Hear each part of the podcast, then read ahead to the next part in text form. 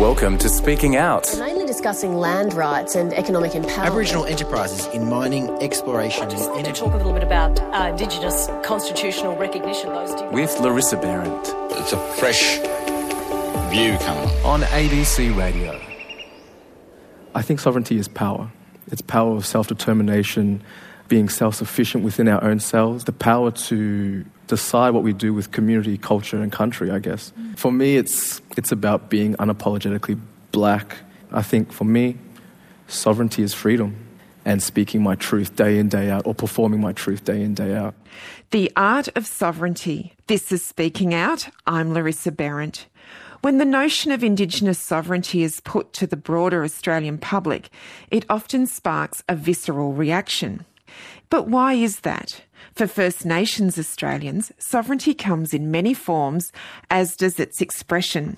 It manifests within our song, dance, and story, and can also be communicated through a fearless sense of personal identity. So, with that in mind, what are the barriers that exist within colonial structures which limit the assertion of Indigenous sovereignty?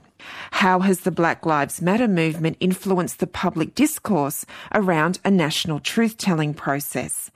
And what role does culture play in the empowerment of First Nations people? These ideas were explored in greater detail during a recent panel discussion held at the Sydney Opera House titled The Art of Sovereignty. Joining the conversation were Indigenous Affairs Editor at The Guardian Australia, Lorena Allam, and dancer, choreographer, and actor Luke Currie Richardson. Both have thought deeply about the concept of sovereignty and have used their talents to deepen our understanding of Indigenous culture and history. Let's listen in now and we begin with Lorena Allam as she details how her background has helped shape her worldview. My family, my mob come from the Gamilaroi and Yuwaalaraay nations of far northwest New South Wales. We're related, we're cousins, same mob. Small mob, but big impact. Um, and our country is in the Narran Lakes area, a place called Darawa. So our culture, our people, our history comes from that place. But we also identify very strongly with a, a mission on that, that place at Angledool Reserve, which was where my grandmother was born. And many of her generation, uh, the generation before them, were probably among the last initiated and cultural and language speaking members of our family. So we have that double connection, not just to the country, but to that, that reserve, the sort of post contact history as well. And I also have a very strong connection to Yuin country on the south coast because I grew up down there and, and it's, it's a beautiful, beautiful country. And obviously, that gives us a sense of your cultural identity. You've gone into journalism, history, social justice projects. Where did that sense of social justice, that those interests come from in terms of your background and your upbringing? Um, learning about family history was the, the most inspiring thing to understand what our ancestors went through to get us here. And then once you understand that, you realise that you also have a responsibility to, to take on that journey and, and do your bit, you know, make a contribution. So it's my family history and, and the sacrifices they made, the, the lives that they led, the way that they fought back, even in little daily ways. That was what was the inspiration. And what about you, Luke? You bring together an amazing array of nations in your history. Yeah, um, my family, my bloodline runs through many lands and clans in, in this country, and I think it's important to acknowledge them all. On my father's side, he's a, um, a Kuku Yalanji, a Jabukai, and also a Meriam man from the Torres Strait, far north Queensland. Uh, my mother's side, she's a Mununjali and Butchulla woman, so from southeast Queensland, like um, Beaudesert and um, Fraser Island up there. Yeah, but I've always kind of grown up away from country trying to to learn more and constantly trying to, I guess, yearn for more. Has always been away from country and community, so it's a it's been, been a not not an easy easy ride, an easy journey to navigate, but it's brought me here today to talk about it. So. And what drew you to performance? My first memory that just popped into my head just then was actually um, we were all dancing at a, a cousin's house, and it was the first time we kind of did like a, a hip hop circle. And I had no idea that kind of my cousins in Canberra introduced me to dance and introduced me to my musical taste now, which is all the R&B and stuff like that. And uh, from there, a lot of those, those cousins, sorry, got into the traditional Torres Strait Island dancing in Canberra, of all places. Torres Strait, Canberra, similar weathers and climate. um, NAIDOC in Canberra, cold, oh my goodness, in, in the grass skirts and stuff. But um, I was always the one that was left out.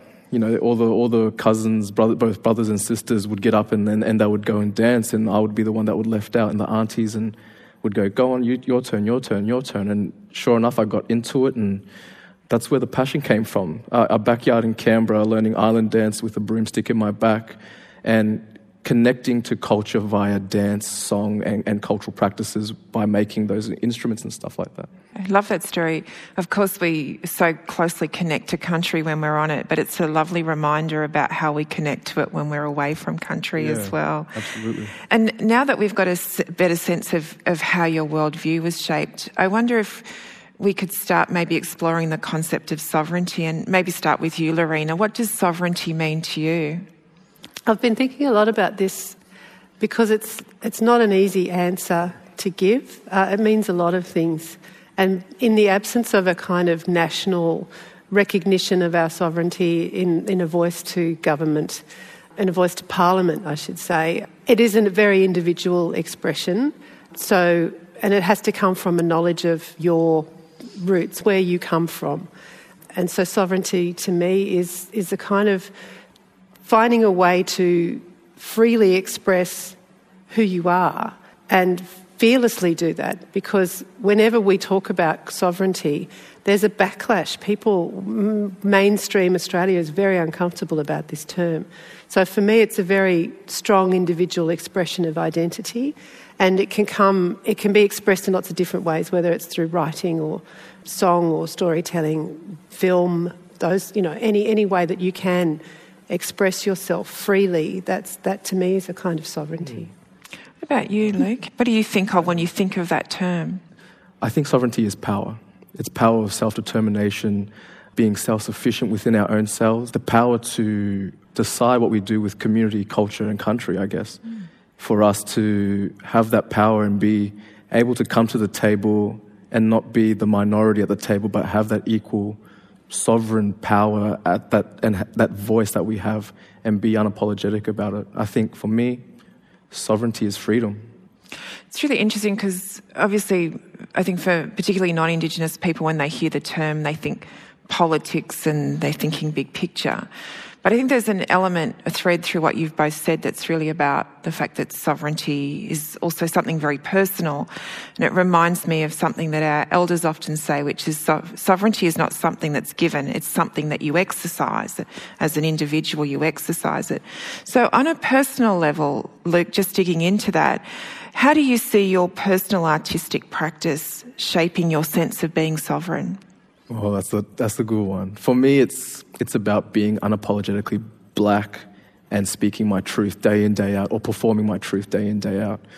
You know, you say dancing, theatre, all, all of those. It's the showing my skin, the skin that was supposed to be wiped out. You know, all those years ago, to be out on stage, to be on these social media platforms, to be uh, on screen and on, on stages like the Opera House. For me, that's how I try to be that positive reinforcement out there, that sovereign body to so wide Australia can see that. And that's kind of what I'm trying to do day in, day out with my artwork or my, my being, sorry. And what about you, Lorena? I'm um, thinking both in your creative practice, but probably in your broader work as well. I think it's about trying, and this is a big, a, a big idea, it's about trying to flip the thinking of non Indigenous people so that sovereignty to them, they understand that it's what was here before them. So it's not, it, it is a very, strip, like it's an individual expression that we all have, but it's also helping non Indigenous people understand that this is a sovereign place, that there was a life here, there, was, there were many cultures here before the tall ships arrived, and that that has to be we have to get back to that understanding and have to have that understanding embedded in our institutions and in, in everything we do. I mean, until we recognise that, we're not really a, a mature nation. Luke, You're a performing artist and a storyteller. From your perspective, what is the role of truth telling and why do we need it now? I think we need it now more than ever. Uh, I'm going to jump straight to that because in a time where everything is deemed fake news, where um, you can find thousands of things that are articles that are against the Loch Ness Monster, you can find a thousand more that are supporting that Loch Ness Monster is real. That truth telling in itself is important because that way I think our future is going to be very muddled up and, and a dangerous place to live, you know, especially right now during all this presidential election stuff. But a whole different story. I think as an artist telling our truth, story, our truth, it's important because I don't think our truth, Indigenous truth, is being told or has been told properly through the right streams, whether that's education, social media, uh, the news, uh, public publications like that. They're not being told from our side of the story or our, our, truth is being told by our people. So I think it's more important now than ever because our kids need it, our future needs it to be sovereign, to be our self determination and self powered. I mentioned in my introduction to you that you do do mentoring. Yeah. You clearly do think about younger people coming through. And one thing that's very clear in speaking with you and watching your work is that you have a very strong sense of yourself. And I was wondering what your views are on how important that truth telling is for younger Aboriginal people and some of the issues you see them struggling with in that context. Yeah, I don't, I don't even think for just younger people, to be honest. I think this idea of walking in two worlds is a very tricky place to navigate. For me personally, like I said at the start, I've always grown up away from country. So I've had to kind of yearn to go to that, but also try to navigate this contemporary society. And I see kids doing that, and I think that's what kids struggle with. They've got to struggle with this identity issue. And for me, I think a lot of that negative stereotypes or these, these false stereotypes that I'm going to say that are portrayed by our people heavily influence the ideas of our young generation. So if I think if I can be out there telling our truth to hopefully shine light on, on, on our power, our being as Indigenous people out there, whether it's the Instagrams or the, the, whatever those social media platforms are, I think that's where we help our next generation. You know, our, our youth suicide is way too, way too high. And is that due to these false stereotypes out there, these false falsehoods that are being portrayed on our people? And I think it is for personally. But I think that's what the importance is of our truth telling through our art and to try and connect with those younger generations to hopefully inspire them to see a brighter day. Lorena, you're a journalist and artist, and you've worked a lot on projects that are about uncovering history, often history that most Australians might find uncomfortable. From your perspective, what's the role of truth telling and why do we need it now? I just want to echo everything that Luke just said about truth. We're sort of living in, an, in a world where truth is, is something you can, um, it's flexible somehow. Whereas, I mean, as a journalist, I believe that telling objective truths and giving people facts is the most important thing we can do because it's only with armed with facts that we can make sensible decisions for ourselves, for our families, for our communities and societies. And so much of social media is designed to upend all of that reliance on fact. And so we see, you know, I think, as Luke said, the, the craziness of the presidential election. And I mean, the QAnon conspiracy, these kind of crazy ideas that are, that are being allowed. But the Flat Earth Society is back, you know. So the, the idea that all these, these things that we have objectively proved to be incorrect are now back with us is, is a problem for the planet. And which is why I think what is valuable about our cultures is you have to know where you come from and you have to know your worth in that society. That is what will get you through this kind of crazy lack of truth that we're navigating these days. To be able to stand in the knowledge that you, where you come from, that you know you, who you are, you know your family, you know your mob, you know your culture.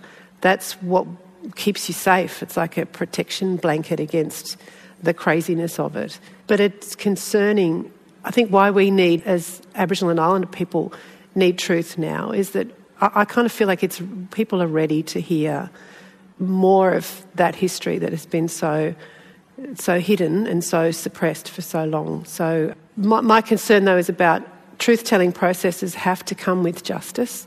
When I worked on the Bringing Them Home inquiry, that was a really important process, and, and people gave so much of themselves to that, to that, and their hopes for it were very high. And so I don't want to see another process like that happen without some reparations and justice for uh, Aboriginal Islander people to come from the other side of it. So truth telling has to, has to happen, but it has to come with the promise of change. We, we can't keep telling the same traumatic stories and, and, um, and seeing things repeat themselves. The Black Lives Matter movement in Australia is, has coalesced around deaths in custody, which as, as we all know, it's 30 years ago the Royal Commission recommendations were handed down.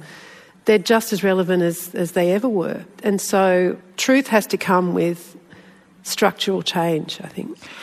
Uh, you mentioned the Bringing Them Home report. I'm thinking of the work you've done on the Deaths in Custody database, really collecting the stories of deaths in custody since the Royal Commission and the fabulous uh, work you've done collaboratively with historians around the massacre sites. And I was just wondering what your reflections are in terms of what it means to people to be able to tell those stories, but what some of the reactions are to, to that truth telling. It's interesting. Uh, the people who are willing to tell their stories, who want to participate, feel relieved. It's like finally I can acknowledge that this is in my history, that um, they want to tell their stories, they want to be heard. The challenge is telling their stories in a way that's respectful to them and their history. I mean, one of the great dangers of mainstream media is, the, is that it's a massive filter between people and, and, and a, an audience. And so, trying to, to find a way for people to tell their stories in the most unfiltered way so that it gets to the most people is, is really that's the challenge of my job to do that in a, in a way that's tra- a trauma informed way and that's respectful and, and that's culturally respectful to them. I mean, with the massacre map story, we had, we had one story of, a, of a, um, a, person in Queensland who was descended from both sides, if you like, of, of the massacre place, and that's not an uncommon history. But this person was very ready to talk about it, and it, and it made me think of all the challenges that, that they have in in coming to terms, like everything about their history is, it's not simple. It's really complex. It's a lot for a person to come to terms with, to come to peace with. So while there's a lot of interest and people are keen to tell their stories, the, the challenge is about creating a space where people can tell that story safely and that they have the support that they need once it's been told. Because once it's out there, there's a whole lot of new other issues that, that people, you know, that trauma will bring up for them. So those are the challenges. Just want to pick up on one thing you've said to get Luke's view on it, and it's this. You've both spoken about the challenges in the time we're living with around fake news and conspiracy theories and the need for truth in that context. But at the same time, uh, Lorena has observed that there's actually been a greater interest in learning about Indigenous culture and history. As a performer who's been performing for quite a long time, is that something you've noticed? Has there been a shift in terms of more people being more interested in Indigenous culture and knowledges. Is that something you've observed? Absolutely. I, I do have a, a, small following on, on Instagram at the moment, and during the thickness of all, of all that Black Lives Matter, it was actually mentally draining the amount of non Indigenous people asking to be educated. And it was just that, it was that balance beam of, oh, this is really nice. Like, of course, under tragic circumstances, that they've, they've come, they're coming to ask for help. A lot of people were, were asking for help and asking to be educated on these things.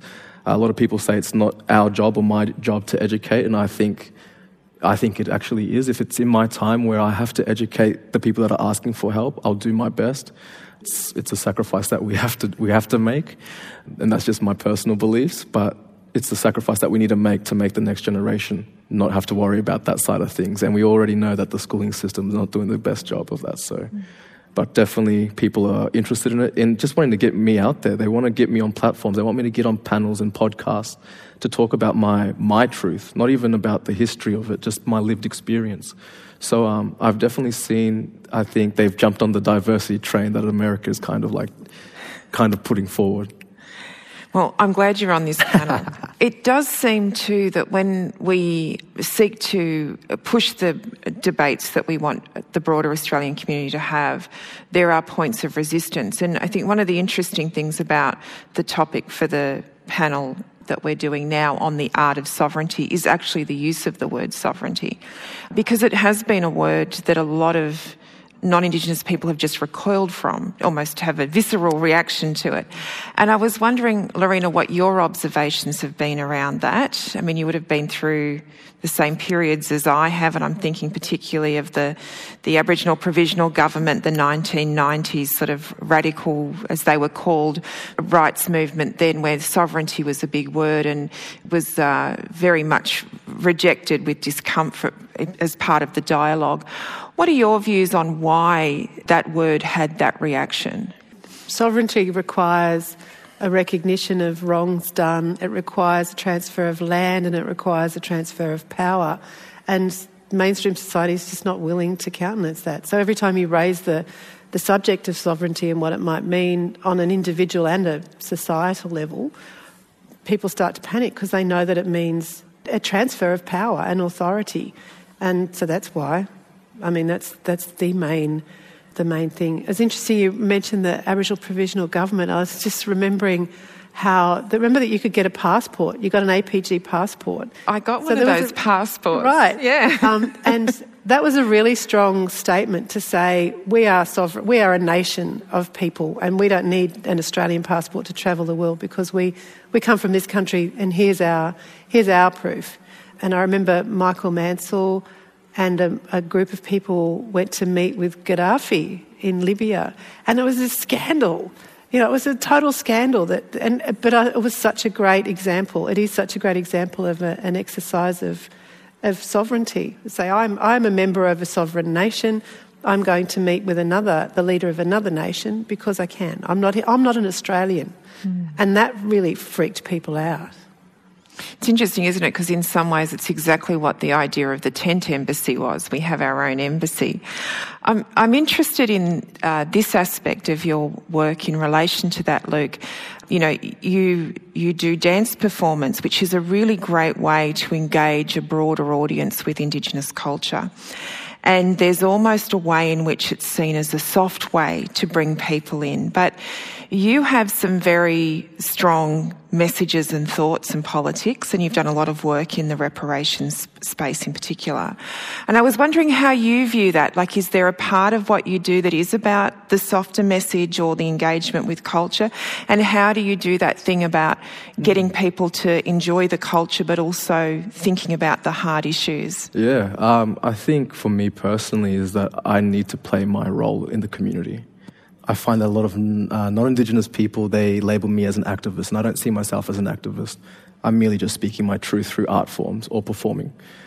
The softer way is equally as important as the harder way, and for me, it's just the only way I know.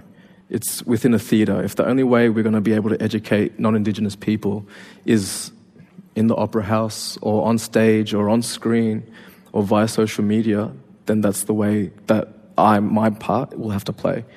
It was never to kind of educate as well. What I do was never to educate, it was always to empower, empower people, empower black people to be strong in who they are.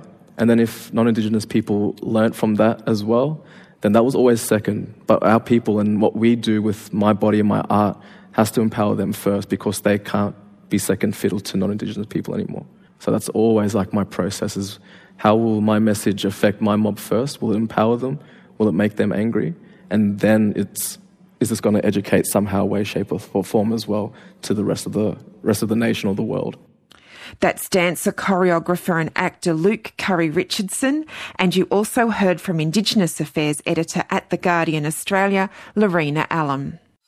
Speaking Out with Larissa Behrendt. The knowledge, the culture, the arts, the language, the law, and customs of Indigenous people. On ABC Radio. This is Speaking Out on ABC Radio, Radio National, Radio Australia, on podcast and the ABC Listen app. I'm Larissa Behrendt, and if you like what you're hearing, why not rate us on your app and that way other people can find us and hear our stories as well. Tonight, we're featuring an in depth discussion on the concept of Indigenous sovereignty, both as a political statement and as an art form. We'll continue the conversation shortly, but right now, some music from the late Dr. G. Yunupingu. This next song is taken from his debut album Gurrumul and is called Wirrapangu.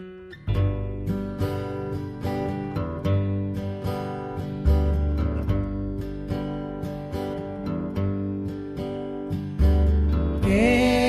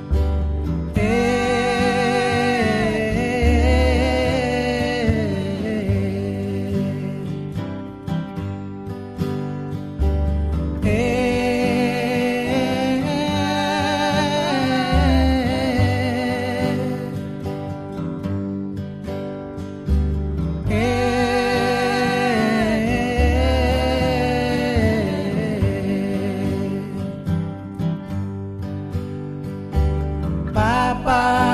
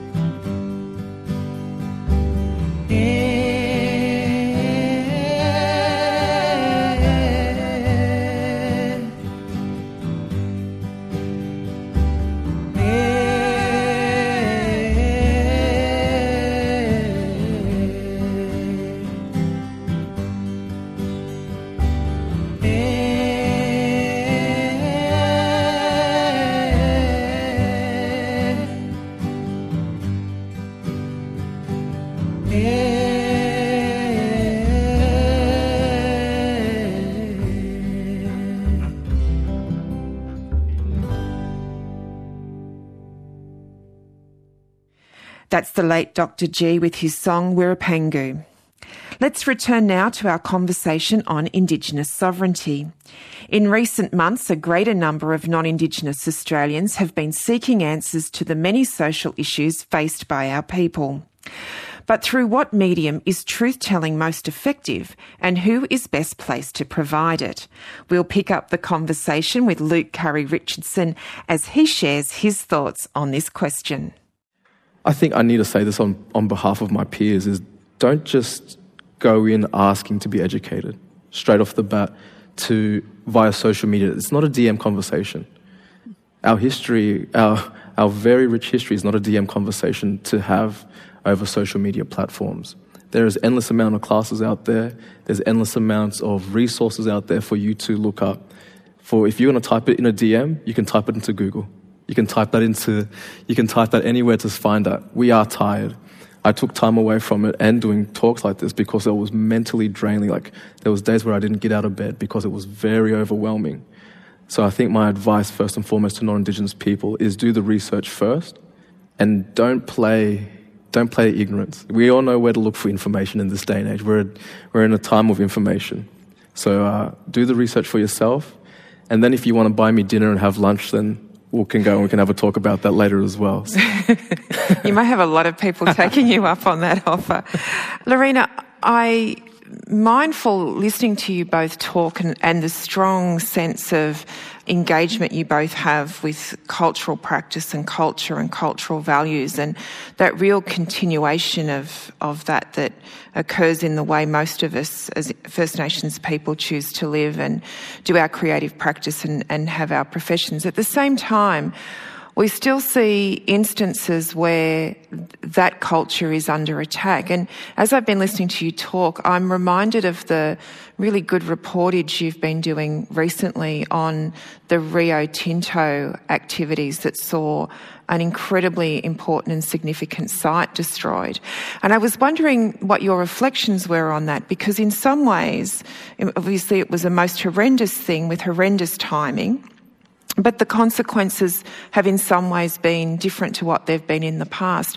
Can you share your reflections on, on that situation in terms of how it's all played out?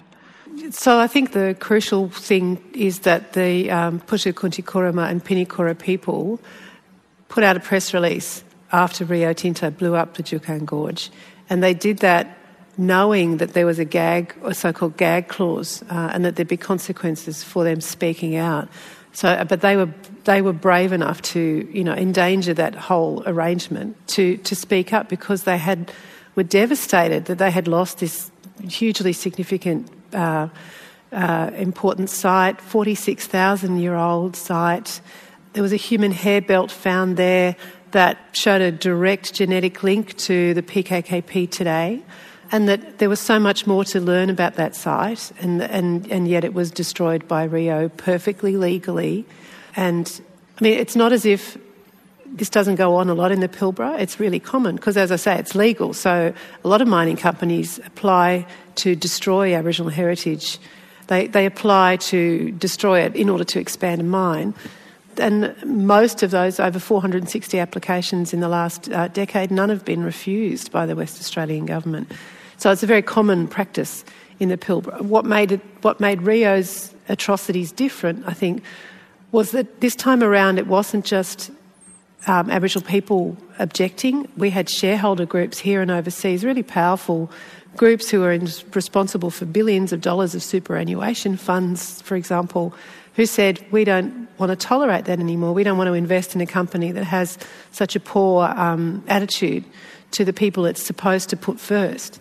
So I think what has made this different is that I think Rio Tinto had tried to to deal with it as they would always have done. They set out, you know, they got legal advice, expecting a backlash. They were quite cavalier in their evidence to the um, Senate inquiry. The chair of the Senate inquiry said they had, you know, clearly misled the inquiry with their evidence.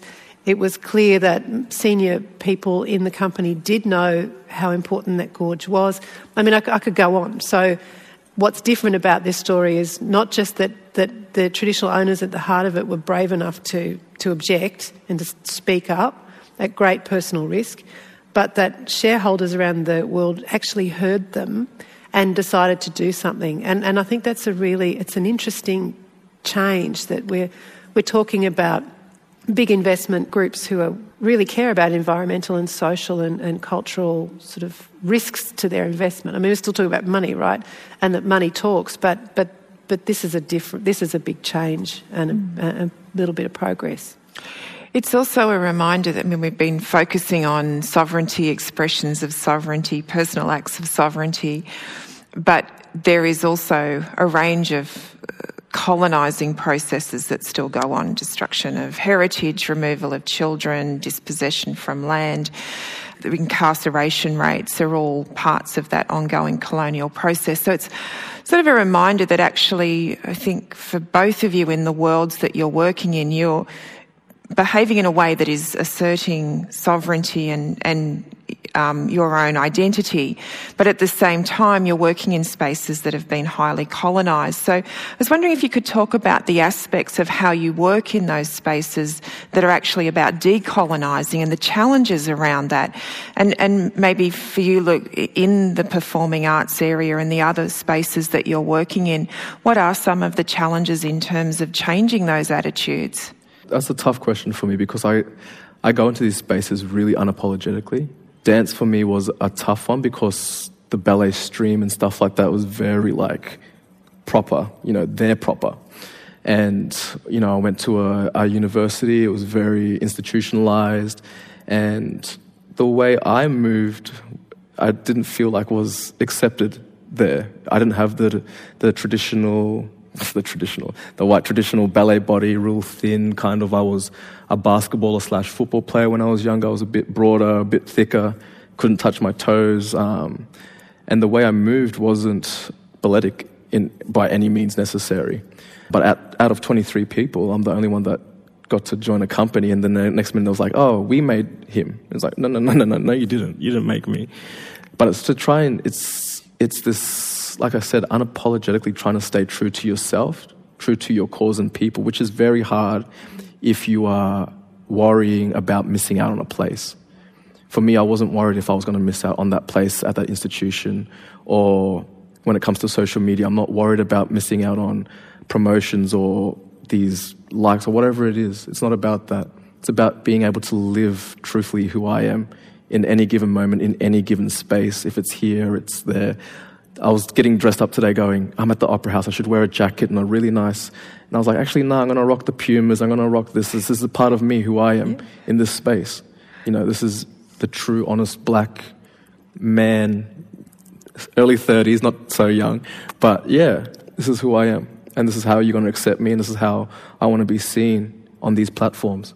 When you think of how much has been done over past generations to erase any sense of pride in Aboriginal culture and heritage, it almost feels like you being comfortable with who you are as an Aboriginal man is an act of defiance in itself. It is, but it's also off the back of my elders, the people that have paved the way for me. You know, my favourite image of my mum and dad is of them protesting in Cairns in their early 20s, a black and white fo- uh, photo of them, and I got it, got it framed for dad's birthday. And I'm, a, I'm able to be who I am today for the fights that our elders and, and those from previous generations ha- have fought. And we can't say nothing has changed to this day and age because here I am being able to stand strong and proud because of those fights. What about you, Lorena, and particularly working in the media where there are enormous challenges in terms of how our stories are told, who they're told by, how we're portrayed, the language used around our mob. You must be exhausted fighting these battles over all these years, but I wonder if you could share with us what the challenges are in terms of decolonising that space, what sort of strategies you've used. It's a challenge because this is the, the, the media is such an important pillar of the colonial project, right? So trying to decolonize, it's like really going to the foundations of the way the nation views itself and talks about itself. So it's it's not an easy thing to do. I've never been alone in doing it. I mean, there's there's always been other mob. They're all doing their bit, you know. So it's a collective effort. It always it always is. Without people, you it, you you never you're never alone in that. and You should never be alone. If you are, then maybe you're not where you should be, right? So I think there's a lot of people in the media now. There's a great new generation of journalists who are really proud of who they are, who are forging a new way of doing this job. I'm amazed by them and I'm so pleased to see that they're doing it their way. But I think that we have to fight on a number of fronts in the media that's about representation on our screens, but it's also about having people in senior decision making positions behind the scenes, casting, directing, funding, talking to philanthropic organisations, training, succession planning, not just taking up space, but making sure that space is safe for the next one to come through, making sure that person is safe before you move on. All those, all those people as a collective so the media is, a, is an ongoing project. I think we're, we're chipping away at it.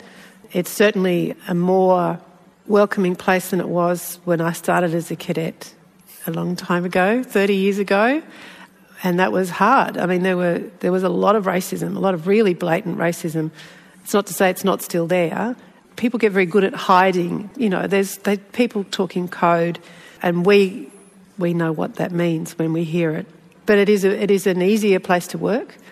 And it, it will get easier as more and more of us take up places in all those different levels. But also, we, we all need to support Indigenous media, independent Indigenous media where it exists, because that is so important for our mob to be able to talk to each other. Mm. And like you were saying about how when you do, when you perform, you do it for your mob first, and then if somebody else learns from that, that's great. We, we need to see the same thing about our media. We need to really support independent Indigenous media, make sure that they have the resources they need to thrive. And because the, the other stuff, the institutional stuff, is an ongoing project. But this is, our, this is the heart and soul of our, our media, I think. So listen to your Koori radio and watch your NITV. Luke, I was wondering if you're optimistic about the future and what would you like to see for Australia? Is there a vision of Australia that you're working towards, or what are some of the things that would would signal to you that you know we've we've come a long way? To be honest with you, I'm always optimistic that the fight for us is going to be a good one. They, a lot of things during the Black Lives Matter was like, "Oh, you got fifty thousand people at the protest. You, you should give you some hope." And I was like, I don't put my hope in these passing trends that white, uh, non-Indigenous people can jump on and off. My hope is in the resilience that my people have shown for all these years. Am I optimistic about the future? You have to be. We have to be. We always have to hold on to hope because if we don't have hope, what else is, what else is there? What, what else am I working for in that sense, you know? So I'm always hopeful that I'm chipping away and educating at one, one, one, one person at a time, you know?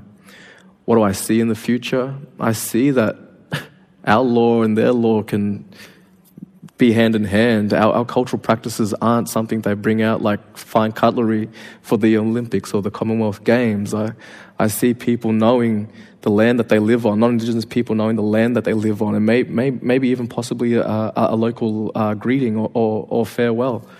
But I also see that those that are living away from country have the right resources to know how to connect whether it's uh, a dance group like Mugger, which is an absolute godsend to me, which is from my grandmother's country, or it's apps or, or, or TV shows. Or the, I saw the Maori do their um, language week last week, and one of the social media uh, personalities over in New Zealand, he did uh, a new phrase a day, which was, "I don't know my language." But I was like, if I could learn something like that, I could be able to do that and reach these people. That's kind of the hope that I have for the future, just to be our culture just infiltrating every aspect of TV and uh, social media and publications and all, all, all of that. Yeah, just so it's easier for the kids. It's a great vision to work towards. What about you, Lorena? Are you optimistic? And what sort of things are in your vision for a better Australia? I'm, I'm optimistic about this generation, these young ones coming through who are so um, confident, so prepared for the, for the challenges that they, that they will have to face. I'm optimistic about our people's capacity to bounce back, to stay, to stay brilliant. You know, I mean, I was thinking about Vincent Namatjira winning the Archibald Prize and Meyne Wyatt winning the, the Packing Room Prize. There's two really good examples of people expressing their, their sovereignty and that the power of that, you can't, you can't underestimate the power of that.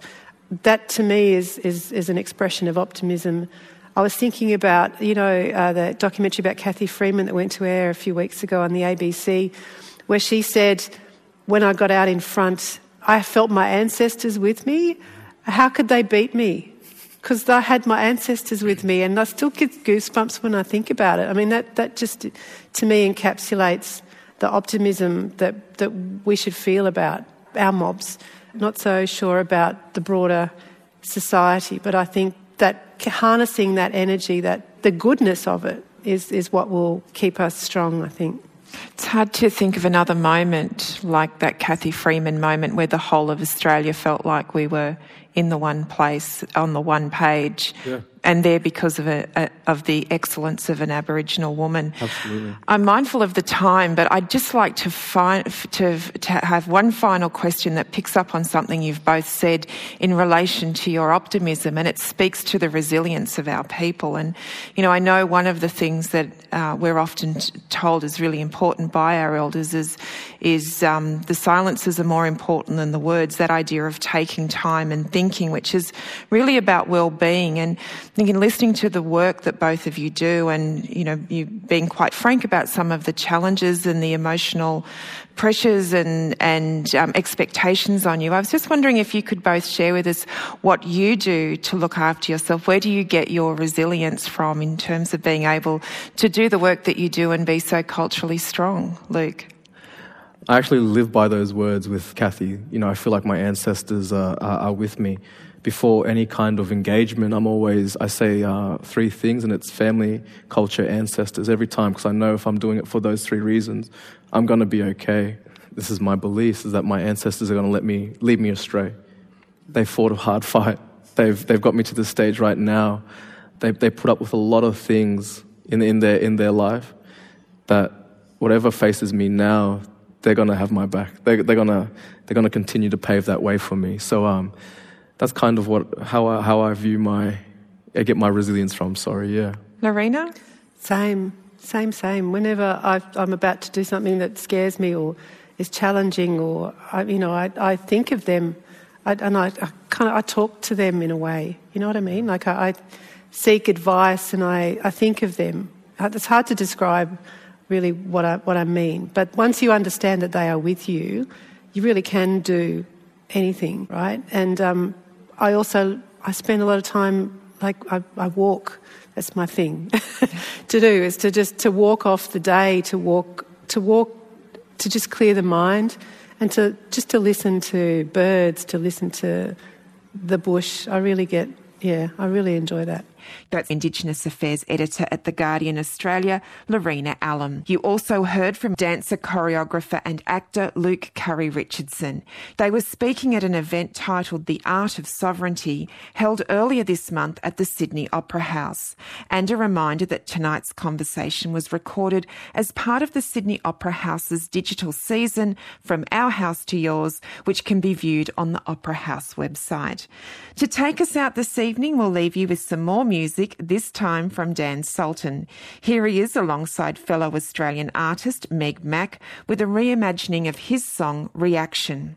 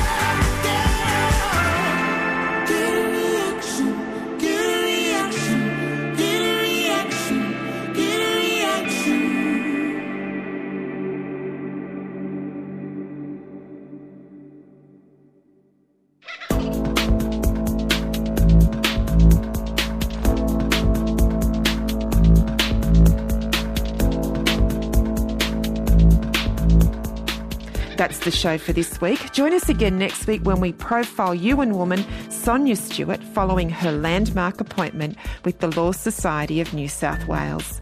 Speaking Out is on Facebook and you can email the program speakingout at abc.net.au.